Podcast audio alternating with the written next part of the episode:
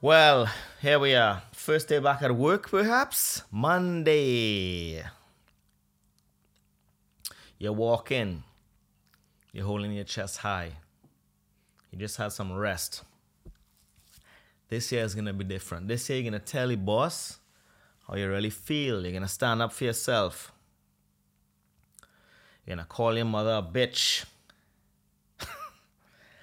um, that might not happen.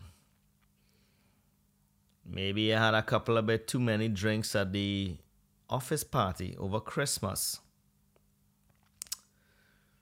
So you're kind of being sheepish, but you don't want to look like you're guilty of anything because you don't know how many people know that you were in the bathroom being being a human being. You know what I mean? Inside there, just being human. You and um, you and Trisha, you had a couple too much to drink, bit too much. You and Trisha, let's go. Shy could shot more than you, Trisha. What happens? Trisha's beautiful chest is on display. You in the stall with her, it gets rowdy. You hear one person outside giggling, but you don't know who it is. You and Trisha probably both married. Um, and made a couple of mistakes. Nothing wrong with that. Actually, there's a no, there's there is something wrong with that. But what I mean is, you're not a bad person. You made a mistake, but nobody's judging you. Um, so you had to walk in.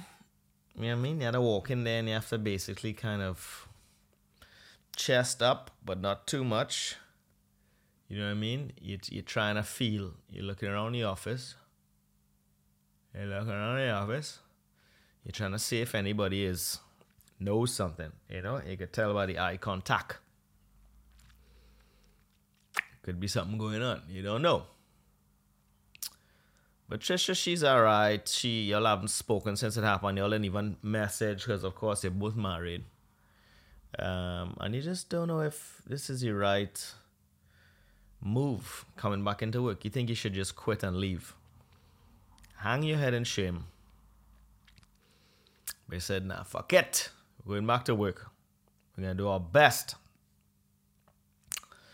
Um, we're going to do our best. But everybody knows. Lord knows, everybody knows, and word has gotten out. So, whatever. You see, you wrote your goals out. You're feeling bad. You're hungover the next day, and you're like, wow, that changed my life. First of January, your goals out. Your husband and your wife wondering what you're doing. Oh, I just I'm just setting some setting some goals here. Some of y'all in the hospitality sector, your Christmas party is coming up. It's January. So you're looking for something to, you know what I mean? You're looking forward to something. Hospitality is tough in December. Tough. You're constantly working trying to earn those last bit of shillings. The sector is rough. A lot of sectors rough. All business is hard. Entrepreneurship is not easy. Entrepreneurship. Entrepreneurship. Are you an entrepreneur? So, just go in there, you know, maybe um, just empty yourself of anything you have before you go into those parties. Don't put yourself in situation unless they have somebody there that you like and you're both single or whatever. It's legal in the terms of rights and wrongs, morality. That's your story. First day of work back. Time to show everybody who is boss. Time to fucking stick your chest out you know what I mean? And just, you know, just stick your chest out. So, um, congratulations on making it past your first week of a new year. Will it be any different? I don't know. Have you been making any steps? Last year, I spent a lot of time watching um, a lot of those what I call snake oil businessmen. You know what I mean? Yeah, you know, they interview everybody. What's been the key to your success? Staying honest, staying true. I get up at fucking 5 a.m. and I do a cold plunge and then I work out for six hours. And I still spend tons of times with my children and my wife and my husband, whatever. I mean, is it nonsense? It's complete nonsense. Get your life in order. I feel like they're trying to, I feel like they're giving you, they're giving you advice on how to clean up a room or clean a, yeah, clean up a room, you know, make it look fancy, make it the best it could be. But some of us haven't even gotten any room yet. We're still looking for the damn door. We have a set of keys given to us by Jesus. Given to us by Jesus. And where to find the rooms that those keys go into. So stop telling me what fucking color the drapes have to be in the room, because we don't know. It mightn't have no windows in there. Might be a garden. But we, you just had to find the key. You had to find the door that your key opens. All right? And the only way to do that is to try a bunch of shit and fucking fail and swing like a madman or, or mad woman. And then, you know, you get successful, then you could, and you know, when everything's starting to line up, then you could fucking get up at five and pray and take your cold plunge and drink your green powder and your fucking mushroom coffee and do yoga for two hours and write in a book how much you love everything that's going on. And listen, that is all nonsense until you find your door. No, no. It's nonsense unless you have found your key. You know what I mean? If everything is humming along nicely, then yeah, cool. Yeah, oh, shit, look at this room I'm inside. What should I do here? Well, this may be for you. Take this supplement. They're always selling supplements read this book. Um, but some of us out there, we trying to find the door. You understand? You've been gifted something. You just know it. You feel it in your fucking stomach. You know you have something to give, to offer. You have something in the deep, in the depths of your bowels. And you know it has to come out. You're special in a way. You could feel it. You're looking around. You know you have something to offer. But you can't figure out what it is, what to do.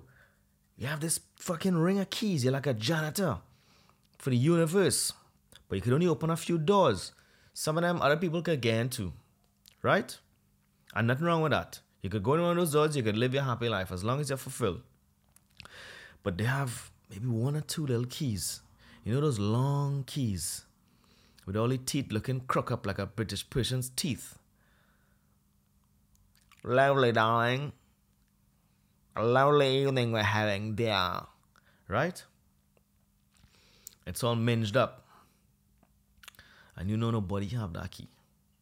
You know nobody have that key to open up that door. You can't find the door, boy. You can't find the door. You might even be in the right building. It might be a gate to a forest, an enchanted world, mythical things. Um, so you just have to keep trying. Just kind of sticking your key in doors and see what they open. Try different places, go to different things. You know, try and fail, as I say. I, that is the only one thing that they say that I agree with. You gotta fail it. You gotta fail at plenty things. I think that's a human condition. That's to do with the yin and the yang, the good and the bad, success and failure. Um, and that's what you learn when you get older. I try to teach it to my children, but they don't know. Definitely not my younger son. He just eyeballing me now all the time. You know, some he have a way of locking eyes with you. He ain't two years older. But I just give him some food and then I just walk away. And I just, you know that feel of somebody looking at you? I look back and he just there. He has food in his hand. Eye to eye, eye to eye. And he just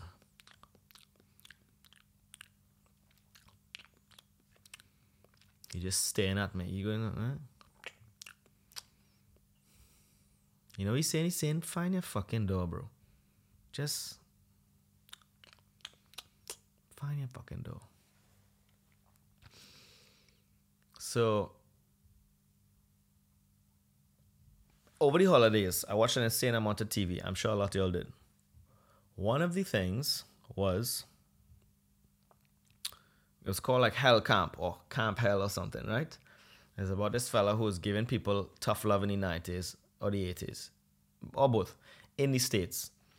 Surprise, surprise, it starts off great and then he just starts taking all the money and thieving and embezzling insurance funds and all this kind of stuff all these kids. They're supposed to trek through the desert. They have no training. Um, this one thick child, she dies. I mean, in the middle of the Utah desert, boiling heat, no water. If you're not good, you gotta be good to get water and food and then other kids getting dragged, rocks up their back, Shatanga. Um, was it worth watching? It was alright. But the best part of the whole movie is the defense attorney for the main guy, right? I can't remember his name. I refuse to learn it. He says, you know, the thing is going, oh, you know, whatever his name is, Daniel, he was doing his best. He, you know, he wasn't trying to kill anybody, get anybody hurt. Um, and then as the movie goes on, I mean, the abuse and the torture and the torment and all that kind of stuff, you know. Um, and it was an outlet for parents because some parents who couldn't handle their kids, you know what I mean? They didn't have the time, God bless. Lord knows parenting is hard. And they couldn't do the things that they know they had to do. So they tried, you know, they had to do. So they tried this tough love thing, shipped these kids off into the desert. Some of them loved it, some of them came back. One girl says she loved it, and in the last five minutes of the film, says she was sexually molested. So I don't understand about that. I don't understand how she took that turn. Actually, her, yeah, that was the funny part too. Is like the lawyer, he, you know, at the end of the movie, after we find out this guy was like molesting children and trapping people in the desert and, you know, basically torturing kids for fun, and is a molester. Did I say molester? Molester. The lawyer at the end, you know, the lawyer was like, Phew you know what was the worst part about Dan? Or whatever his name was. You know the worst part about Dan was? Um, and I was like, was it the rape boy? Was it the torturing the kids? Was it the embezzlement? Was it the murder? He said the worst part the worst part was he stiffed me. He didn't pay me. What a lawyer thing to say. no, it wasn't the abuse, it was the fact that he did not pay me and I got him off from a felony murder charge. Whatever it's called. Neglect causing murder, whatever. Very interesting. Um, yeah, but lawyers, well, I guess that's how they had to think. Money and getting people off, you know what I mean? not getting people off, getting, getting rid of people's charges. They're important. It's corrupt. If you ever listen to wrongful conviction, you know those people just. It's not good. One thing that you definitely don't want to be in the criminal system is poor, because that is how you end up in jail for a long time. Public defenders, God bless. Woo wee! God bless. Anyway, so all these kids, and it keeps happening too. He does one in the desert, kills that fat child. He goes underground, comes back up with a new name, sets up some sailing camp. And his parents, again, his parents are, I mean, some of them are downright evil. One parent, I mean, this is like 30 years later, sitting next to the child, regaling the story. And the child's like, yeah, it's pure torture. I mean, child, he's now 50. He's like, yeah, it's pure torture down there. And the father was like, yeah, you know, you um, you went got on drugs right after. And he's like, yeah, I think it was about a month. And the father's like, whatever. Then he says, I should have left you down there in the jungle forever. And the son goes, really? Like forever, just in the jungle? And he just goes, yep. Should have left you in the jungle.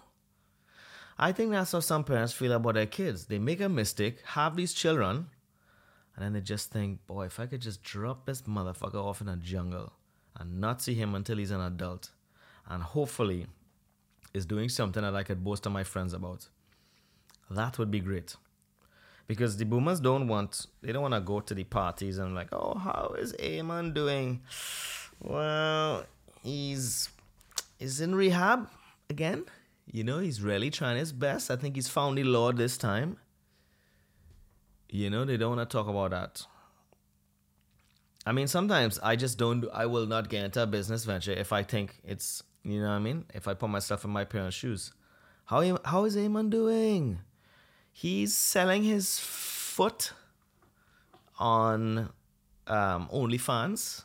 So he gets up on there with the oils, and I think it's the kids like it, and he he rubs you know he rubs lotion on it, and he gets a microphone really up close to the feet, so when he's rubbing the feet, it makes a sound, and the kids really like it. And then he'll kind of mash food with his feet. and um, you know, they tip him to mash different food things with his feet. And um, he shaves his ankles. he shaves his ankles. And, um, you know, he's doing really nice, good bit of revenue. He said he turned over six figures last month. Okay, is he loving it? I think he loves it. He does about two tapings a day and he really, you know, it's very smooth feet. His feet sound nice. Okay. Anyway, sorry, we have to go. We have to go. Let's go. No, I'm good. Let's go. Get Nick. We leaving. We leaving. Um, and that's what happened. I just couldn't do the feet thing. I don't know if it might be. Yeah, maybe I'll do it for fun and see what happens. And if I make plenty money, I'll be like, oh, I was just doing it for fun, and then I decided to make all this money.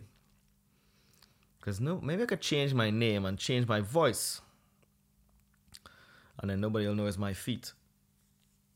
What about a sleeping foot account? Just take a picture of people's feet when they're sleeping. I guess you have to kind of gain access to the house, which brings in a whole other litany of legal issues. Um, but think of the views you'd get on that.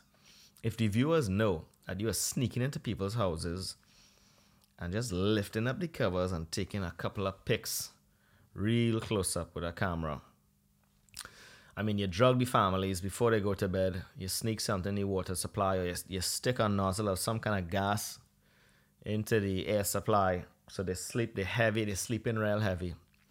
And then you head inside of there, and you know, maybe you have like a nice kind of a glossy spray to spray on the feet so they shine in really nicely. If it's a nice couple, maybe you could arrange the feet together, you know, overlapping. You know, paint some really cool kind of art on the feet. Take a picture of that. Paint the toenails. I mean, I I mean how you know, you wake up in the morning you have a fresh pair of toenails painted. Who wouldn't love that? Maybe you could sign up to a list and you just say, listen, as long as it happens next month, gas me and the family, paint our feet, whatever. And then nobody knows it's your feet, but they're just like, ooh, what's going on here? Maybe you do a little video of the break-in. You don't show the house too much. They don't know who it is. You know what I mean? All the pictures are turned down. Um, and maybe that's the way to do it. Sink into the house, you know, rub the feet a little bit. I mean, if they wake up, that's a scary situation. You don't know. You just sleeping and you just wake up and, um, you know what I mean? There's some feet. All right. just some feet pictures. You wake up. I completely disassociate today. You basically wake up. Somebody's taking pictures of your feet. And um, I mean, what what would you do? I'd be so terrified if I woke up and somebody was taking pictures of just my feet. I mean, you have to assume that he is ready to murder or maim at the very least. So what you do? You pretend to sleep. You know what I mean? You know what I mean? You look, you look him directly in his eye, and you pretend like if you don't see him because you're dreaming. You check out, uh, and then you just pretend to fall back asleep. And you try your heart racing, but you're trying to, you know what I mean? You're trying a little fake, You're throwing a little fake snow every now and again. Just so that he knows you're not awake. And he knows you're he knows you're not awake. But what's he gonna are you gonna do? Reach for your phone while he's feet picking? Nah, he had a feet picking and he had a roll. You're not catching him. What are you gonna t- how are you gonna tell the police? He was dressed in black, he had a camera. Good luck. Good luck. Um, I think we covered it all. We covered feet. We covered New Year's. Walk into the office with pride. Nobody cares what happened. Nobody cares. I love you all. But it's time to say goodbye.